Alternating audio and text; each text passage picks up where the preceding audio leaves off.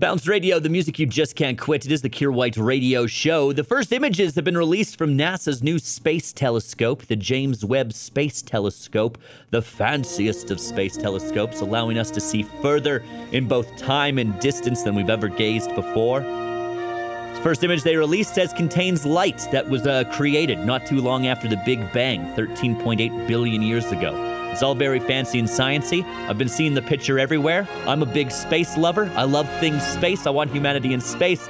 But I'll be honest, I look at the picture and I'm like, I'm not smart enough to understand why this is as exciting as it is. It looks like a picture of space for sure. There's stars and swirly colors and bright lights, and I'm no astrophysicist. I don't know what any of them mean. But the scientists are telling me to be excited about it. So, damn it all, I'm excited about it. The first images from the James Webb Space Telescope that are very, very exciting, or so we're told. Bounce Radio.